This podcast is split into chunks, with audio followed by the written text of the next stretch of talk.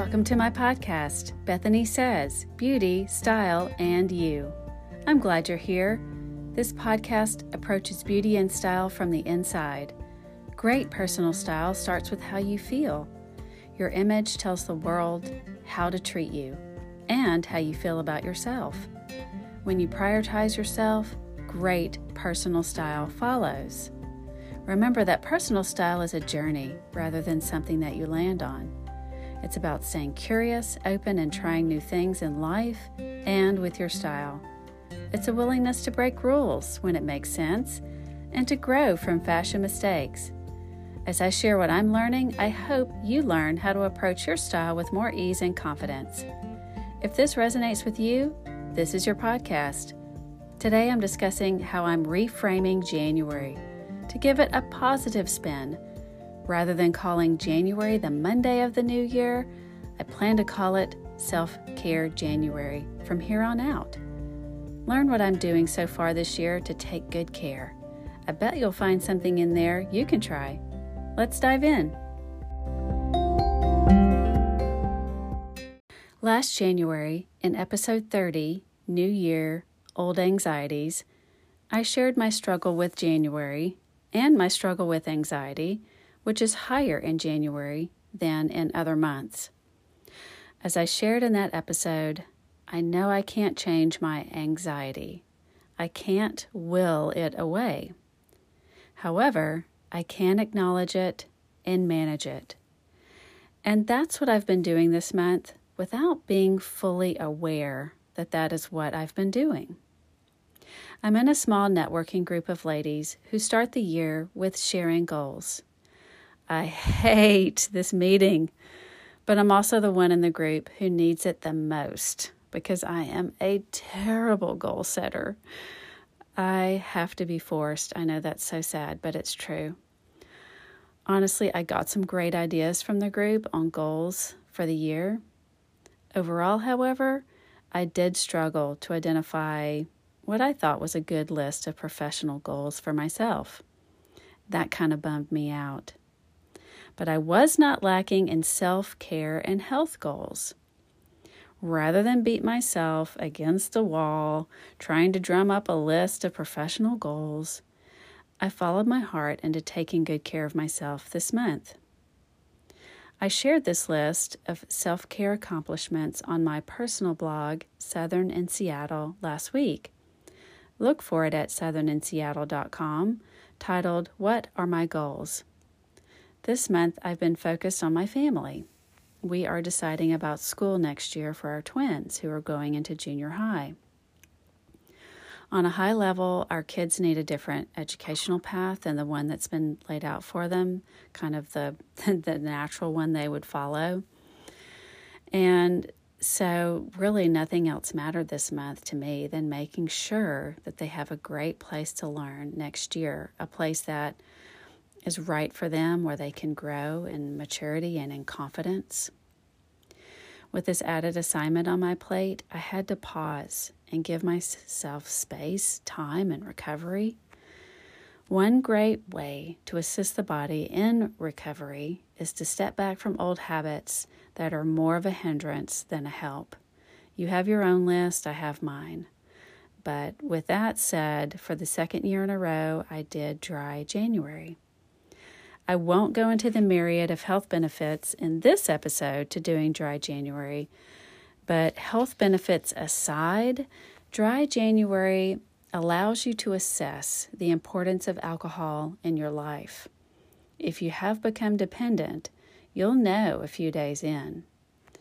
For me, dry January last year was not difficult. So I decided to cut sugar out this January as well as alcohol. Let me tell you, this was much more difficult for me than dry January. I love a sweet, I love a dessert, I love a treat. I confess that I did still have um, some forms of sugar like dried fruits, bananas, apples. Um, I also had my fair share of bread, which now that I'm thinking about it, can be surprisingly high in sugar, depending on the brand and the type. So Suffice to say, I wasn't 100% sugar free in January, but I was mostly dessert free, so I hope that counts for something. Progress rather than perfection is always my aim. Takes the pressure off. Several other things that I shared in my blog post I booked an appointment to see my dermatologist for a skin check, way overdue. I'm seeing a chiropractor for chronic neck pain, also way overdue.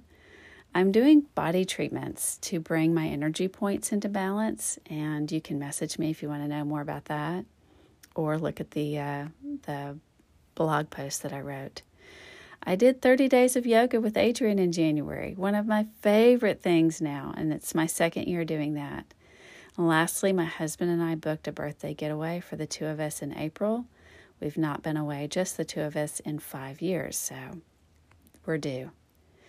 One thing I didn't share in the blog post, but is worth mentioning, I did a 21 day challenge to pray and fast, a self care from the spiritual side.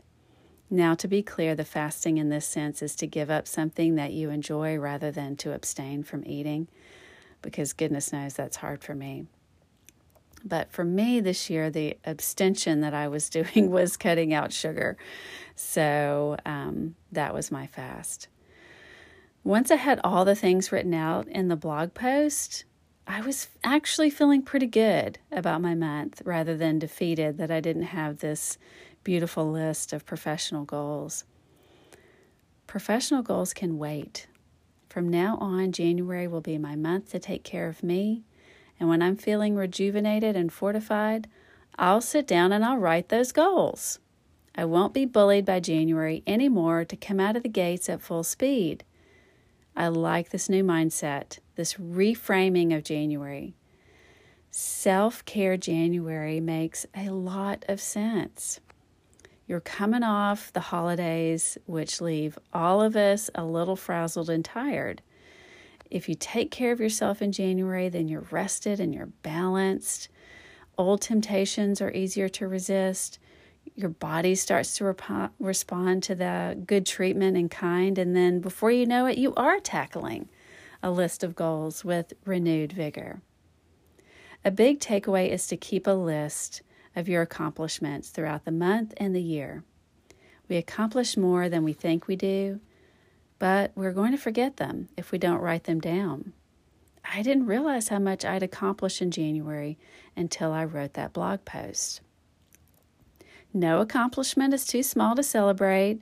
If you made your bed every day this week and you feel awesome about it, write it down. It counts. Read your list periodically. It will give you a boost when you're feeling like you aren't doing enough. There's no one who doesn't look around and wonder if they should be doing more. This is what I tell myself when I start thinking that. Whatever they're doing is for them, and the things that are for you are, and the things that you are doing are for you. I just flubbed that up, but we're going to leave it in just like that. When I fall into the not doing enough mindset, I look at my family and realize the time I'm spending on them and doing things for them is the most important thing I can be doing right now. My professional opportunities will come in the right time, in their own way. While I don't love making resolutions, Self Care January will be a new annual resolution. The rest of my year will flow from there who is with me. Thank you for listening.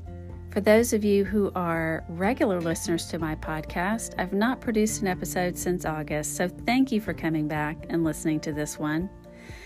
If you've enjoyed it, please share it with a friend and don't forget to subscribe and leave a review.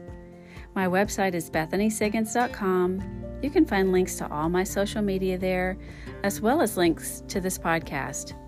If you have ideas for a future podcast, send me an email at bethany at bethanysiggens.com. I love hearing from you. Thank you again, and speak to you next month.